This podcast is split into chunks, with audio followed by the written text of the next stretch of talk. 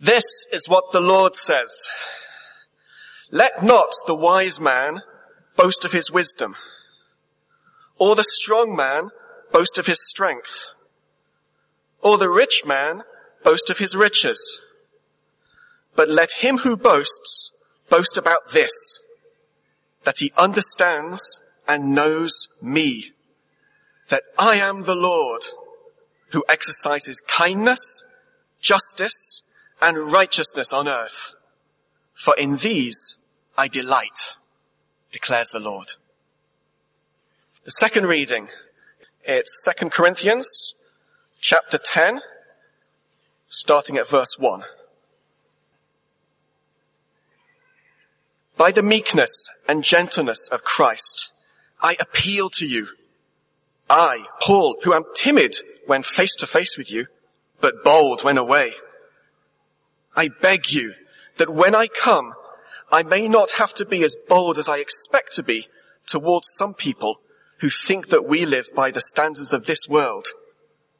For though we live in the world, we do not wage war as the world does. The weapons we fight with are not the weapons of the world. On the contrary, they have divine power to demolish strongholds. We demolish arguments and every pretension that sets itself up against the knowledge of God. And we take captive every thought to make it obedient to Christ. And we will be ready to punish every act of disobedience once your obedience is complete. You are looking only on the surface of things. If anyone is confident that he belongs to Christ, he should consider again that we belong to Christ just as much as he. For even if I boast somewhat freely about the authority the Lord gave us for building you up rather than pulling you down, I will not be ashamed of it. I do not want to seem to be trying to frighten you with my letters, for some say his letters are weighty and forceful, but in person he is unimpressive and his speaking amounts to nothing. Such people should realize that what we are in our letters when we are absent, we will be in our actions when we are present. We do not dare to classify or compare ourselves with some who commend themselves. When they measure themselves by themselves and compare themselves with themselves, they are not wise. We, however, will not boast beyond proper limits, but will confine our boasting to the field God has assigned to us, a field that reaches even to you. We are not going too far in our boasting, as would be the case if we had not come to you, for we did get as far as you with the gospel of Christ. Neither do we go beyond our limits by boasting of work done by others. Our hope is that as your faith continues to grow, our area of activity among you will greatly expand so that we can preach the gospel in the regions beyond you. For we do not want to boast about work already done in another man's territory. But let him who boasts boast in the Lord. For it is not the one who commends himself who is approved, but the one whom the Lord commends. This is the word of the Lord. Let me ask a question. What Christian leaders do you trust? It's a really important question if you're not a Christian believer. There are all sorts of stripes of Christianity around. How can you tell which are genuine? It's important if you are a Christian, you move to a new area, you look to join a church. How do you know where real trustworthy leadership is? Some will be responsible for recruiting or appointing leaders. Some will be heading into Christian leadership themselves. And all of us should be supporting and encouraging leaders. So it's a good question. What kind of Christian leaders ought we to encourage and to trust? Or to put it more sharply, what kind of Christian leaders would you trust with your money? That's the point at issue in 2 Corinthians. Paul is writing to the church in Corinth. He wants them to join a collection uh, a big collection of money to go to the poor Christians in Jerusalem. And one of the big questions in uh, 2 Corinthians is, can they trust him? Is he a trustworthy Christian leader? Does he have the marks of authenticity about him? Now, chapter 10 of 2 Corinthians is in some ways quite a complicated um, chapter. But I think there are two clear principles that we can get hold of. I hope so. The, uh, the, the first concerns what the trustworthy Christian leader does. I've called it apostolic weapons. And the second, what the authentic Christian leader wants. I've called that apostolic ambitions. And I think that'll help us to see these two uh, really big things. So first, verses 1 to 11. The first mark I think we find here of trustworthy Christian leadership is that the Christian leader uh, uses only apostolic weapons. By weapons, I mean the instruments uh, used for the struggle, the challenges of Christian leadership. And I want us to, to, to see what these weapons are. Notice first their source. Verse 1. Paul appeals to them by the meekness or humility and gentleness of Christ. That's a surprising way to start in a way. I appeal to you. I'm making a strong appeal to you uh, to trust me as a trustworthy leader, and I'm going to do it by the meekness and gentleness of Christ. Following the one who said, take my yoke upon you and learn from me, Matthew 11, for I am the impressive leader. I am the Führer. I am the big man so loved in many cultures in leadership. That's why you should take my yoke upon you and learn from me. And yet that's not what the Lord Jesus said, is it? Take my yoke upon you and learn from me, for I am gentle and humble in heart. He led gently, humbly. He died in abject humility on the cross. And the gospel that he gave us is a foolish gospel of a man crucified in weakness. That is the source of Paul's appeal by the meekness and gentleness of Christ.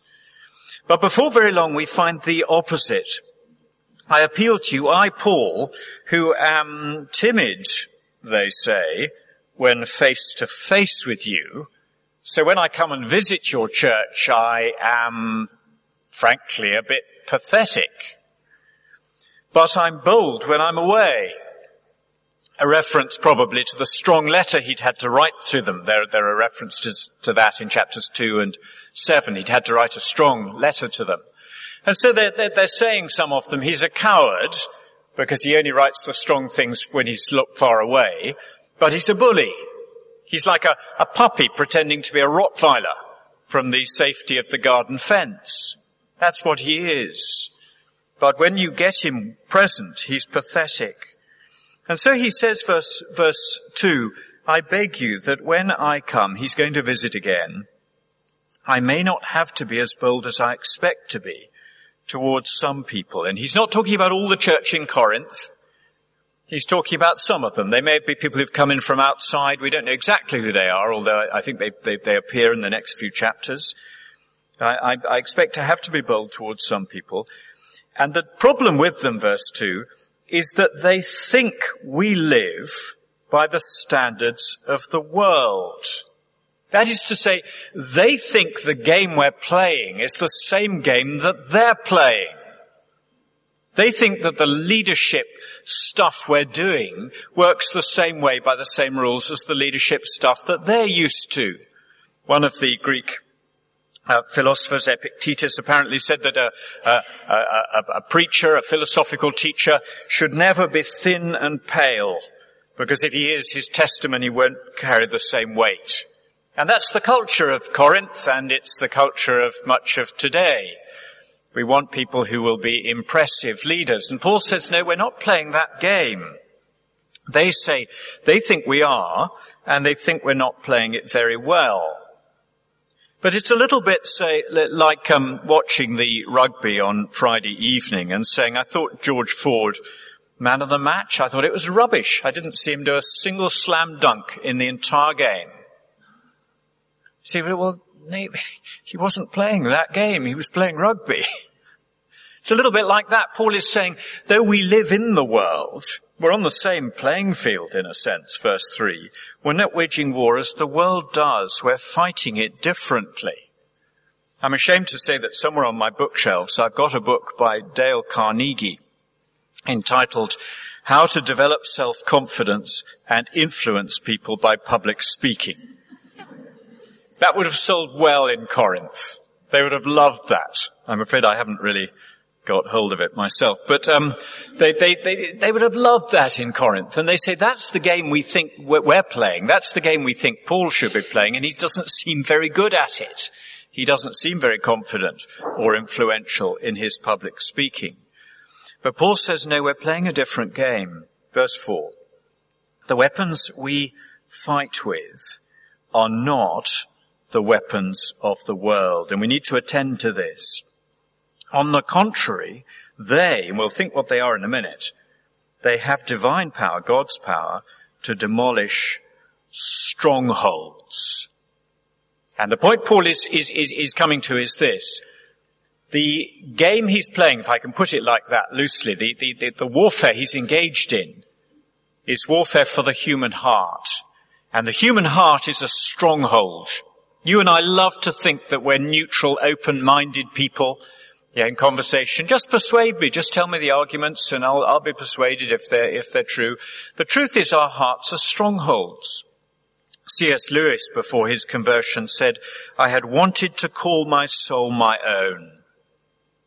And that's the human heart. It's a stronghold. It's, it's like a great castle. I'm going to make my decisions. Oh, I'll happily in, engage in a bit of conversation with you, no problem. But if you threaten my heart, the core of my decision making, my being, then the defenses go right up. There's no way I'm going to be stormed by you. But Paul says we have weapons which do that and which have divine power to demolish strongholds. Verse 5, we demolish arguments. That's not just philosophical arguments, but reckonings, thinkings. And every pretension that is high-mindedness that sets itself up against the knowledge of God. God can only be known on our knees in humility. God cannot be known as an equal. God is only known when we bow before Him. And the human heart sets itself up with pretensions against the knowledge of God as strongholds of pride. When I think I know best. And Paul says we have weapons that do not just change human behavior, but they will lay siege to the human heart. And verse 5, they take captive every thought. And if you look at that word thought in 2 Corinthians, you find it, it always has a negative connotation. It's used of Satan's thoughts, of dull thoughts, of blinded thoughts, of deceived thoughts. Human thoughts in our arrogance, and Paul says we have apostolic weapons which will lay siege to a human heart and make it obedient to Christ. Now, the weapons of the world are so easy to mistake for this heart-changing power. Because on the face of it, they work so well. I was talking to one of our students at Cornhill from Africa this week, and he was telling me that in his country, Nobody wants to simply open up the Bible and preach and teach the Bible. No, no he said they want motivational thinking. They want impressive thinking. And the, the, the big names are Benny Hinn and Morris Cerullo and a man with the wonderful name of Creflo Dollar, who is reputedly the richest preacher in the world. And it's those kinds of men, he said, they're the, they're the big names in my country. And the point Paul is making that that sort of man can fill a stadium but he cannot change a human heart. And it's not just in that kind of culture, because this same student was telling me that in the Anglican village church where he's placed at Cornhill, where the minister is seeking to preach the gospel of Christ, there is vigorous opposition. And it's not that the people in this middle class village church want Creflo Dollar to come to their church. But they're having a debate about an inquirer's course, and there's a choice between a slightly sexier inquirer's course that doesn't look at the Bible very much, and a slightly less sexy inquirer's course that looks at the Bible a lot. And people in the church are saying, no, no, no, we want the one that works. Never mind if there's not much Bible in it. That's the one we want. And it's the, it's the Corinthian spirit again. And it mistakes fake power for heart-changing power. And Paul says we've got weapons which are humanly unimpressive.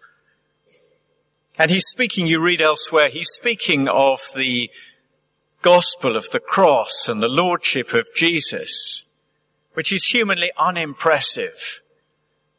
But he says that can lay siege to a human heart.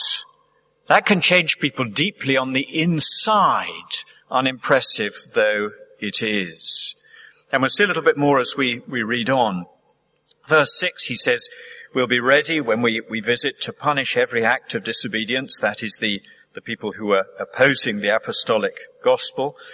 Once your obedience, that is the obedience of the whole church, is complete. When the whole church uh, comes round to apostolic loyalty, then those who dis- disobey will, will be, will be punished. Their power will be removed. So verse 7, 8, he says, if, if, if, if anyone's confident he belongs to Christ, and these people were very confident, not just that they belong, but they have a special relationship with Christ.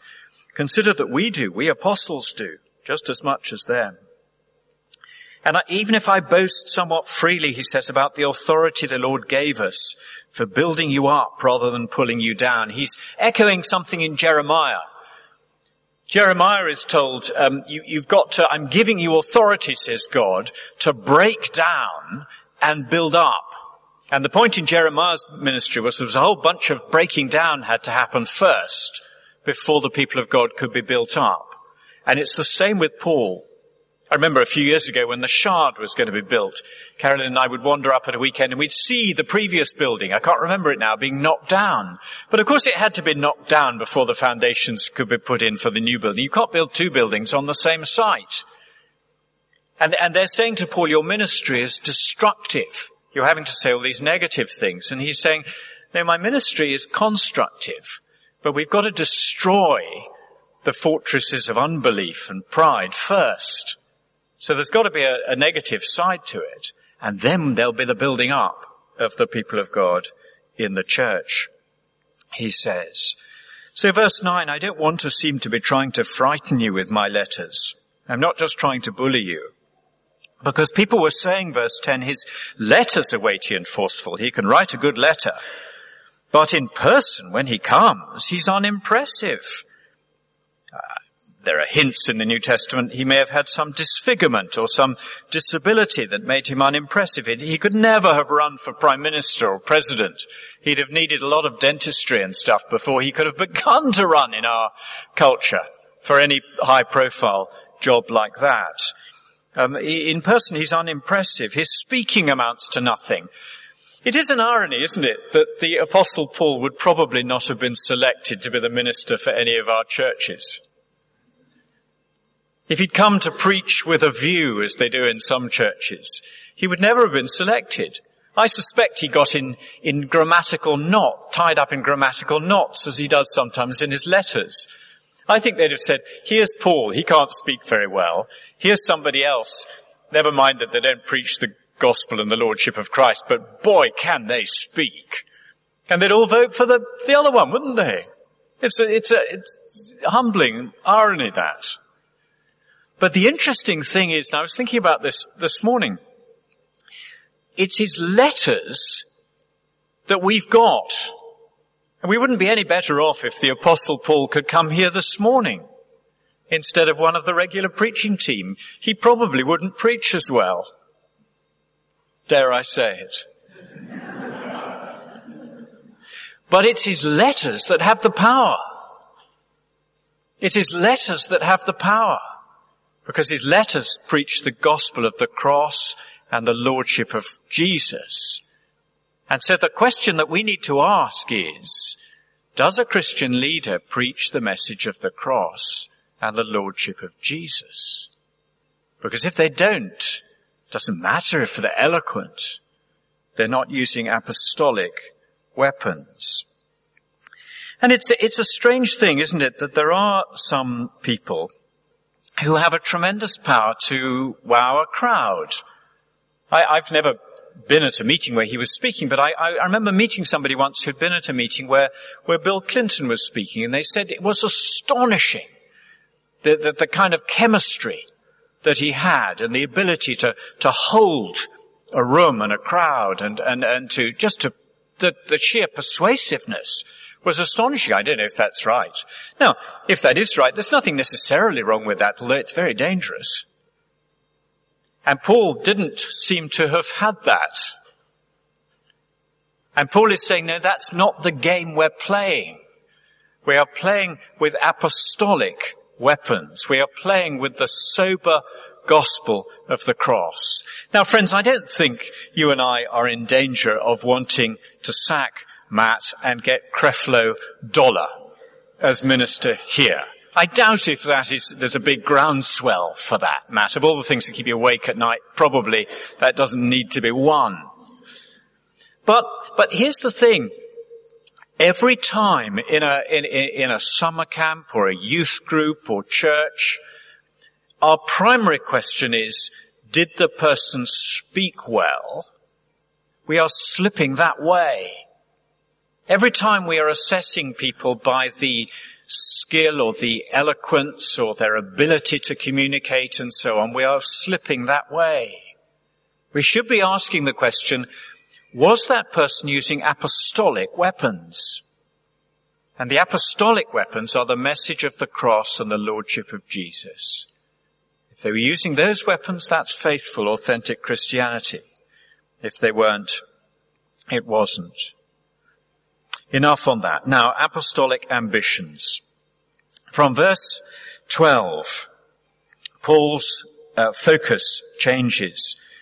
Notice in this last uh, passage, uh, section from verse uh, 12 onwards, the word limits. You see it in verse uh, 13, boasting beyond proper limits. You see it in verse 15, going beyond our limits. Notice also in verse 13 the expression um, the field or sphere of service. And in verse 15 you get something very similar. Verse 15 you get um, an area of activity. It's the same word. And then in verse 16 you get the, the, the, the, the word regions or territory. And the, the focus is on where people are working. And, and the, the, the contrast Paul wants to draw is between Paul and his fellow apostles, his apostolic team, and his opponents who are wannabe apostles, really. That, that's, that's really what they are. So look at the contrast. Verse 12, we don't dare to classify or compare ourselves with, and he's being sarcastic, with some who commend themselves. When they measure themselves by themselves and compare themselves with themselves, they're not wise. These are people whose Christian world is self-referential. They write their own references, and as one writer said, when you do that, it's hard not to achieve complete success. So they, they puff one another, they puff themselves, they're always saying how great they are how great I am. And Paul says, I wouldn't dare to compare myself with them because they're so impressive. But listen to this verse 13. We're not going to boast beyond proper limits. We're not going to go out of bounds off limits where they have. We're going to confine our boasting to the field God has assigned to us. That is the mission field. A field that reaches even to you. In other words, we've got the right to speak to you guys because you're in the field God has assigned to us. You're in our territory and you're not in their territory. They are intruders. So verse 14, we're not going too far in our boasting, as would be the case if we hadn't come to you. In other words, we were the church planters who came to you when you were virgin, unreached territory. We did get as far as you with the gospel of Christ. We brought you the gospel. So verse 15, we're not going out of bounds beyond limits by boasting of work done by others. We're not parasites. We're not, we didn't come to Corinth and find that other people had been laboring away with the gospel and the church had been built under their leadership and then we barge in as though we owned the place. No, we don't do that. We're not parasites. We're pioneers. Our hope is that as your faith continues to grow, our area of activity, sphere of activity among you will greatly expand. And he's saying, not just Corinth. So we can preach, verse 16, the gospel in the regions beyond you. There used to be a wonderful title for a missionary organization. It was called the Regions Beyond Missionary Union. I remember as a young Christian thinking what an extraordinary title that was, a name for a mission agency, the Regions Beyond. And it, it, it's, it got going in the late 19th century. And, and it, it, its, its aim was to go outside of the rich and civilized areas to the regions beyond. In those days, it was the bits beyond the British Empire. Um, you know, those little bits of the world that weren't painted red. Um, you know, so they'd go to the, the, the, these poor, marginalized places with the gospel of Christ. And it was taken from the vision of this verse 16. We want to preach the gospel in the regions beyond. We don't want to boast about work already done in another man's territory. So what were these people doing? They came into Corinth where Paul had planted the gospel, planted the church, and under his ministry the church had been built up. And they breezed in, they looked at it and they thought, hey, there's some rich, prosperous, happy, successful, thriving Christians here in this church. I'd like to lead that. So in they came and they, they tried to, to recruit all these gifted, beautiful, rich Christians in Corinth as free transfers into their team.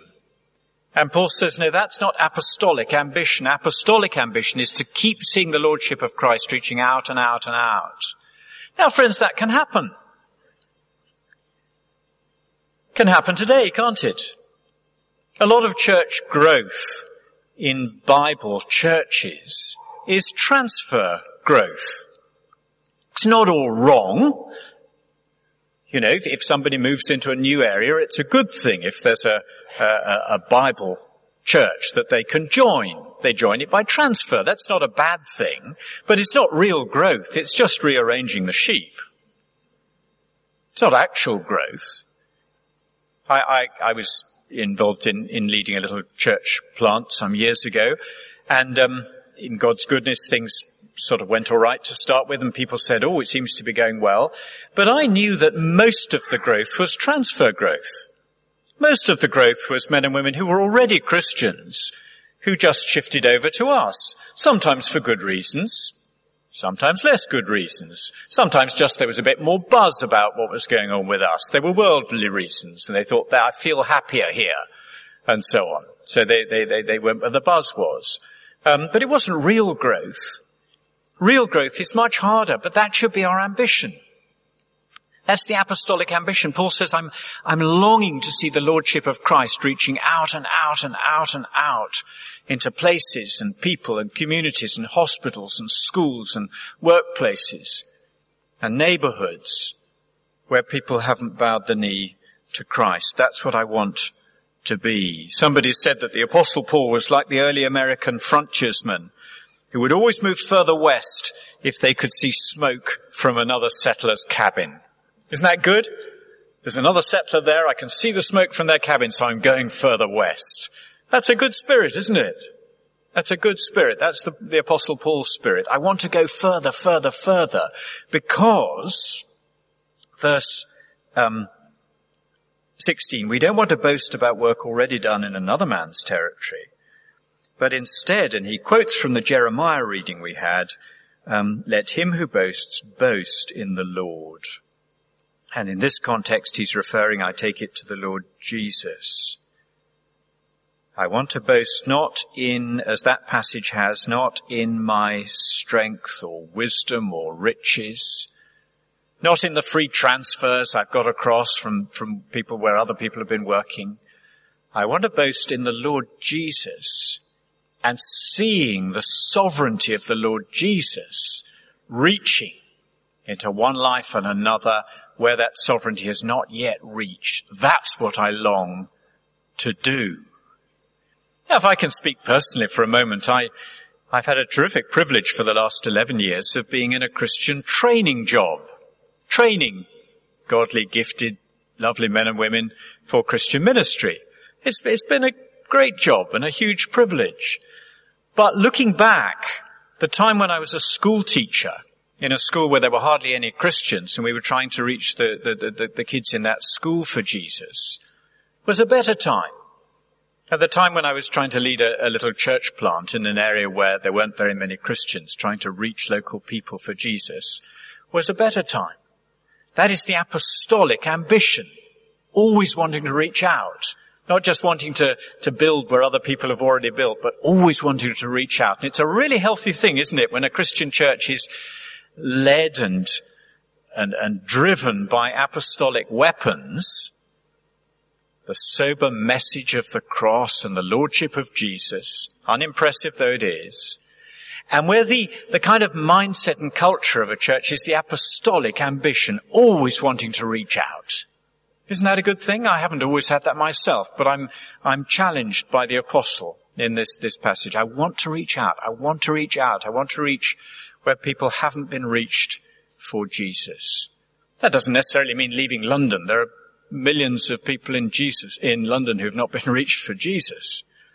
But it means the very opposite of the kind of um, cozy, uh, buzzy huddle um, of a Christian church that begins to be, be, be self um, confident or complacent. It means always the, the, the, the, the pressure of God, the apostolic ambition to reach out, because we long to boast in the Lord. We long to boast not in ourselves, not in our gifts, not in our goodness, but in the Lord Jesus and the power that the Lord Jesus has to storm the human heart and to take people on the inside so that their lives are changed forever. And it's always going to be a challenge to stick with that faithfully because there will always be pseudo-Christianities around, which are outwardly more impressive, outwardly more successful, which can fill a stadium, but which have no power to change the human heart. May God give us grace to do that and to be that kind of church. And for those of us who are in leadership, may God give us grace to be that kind of leader. Amen.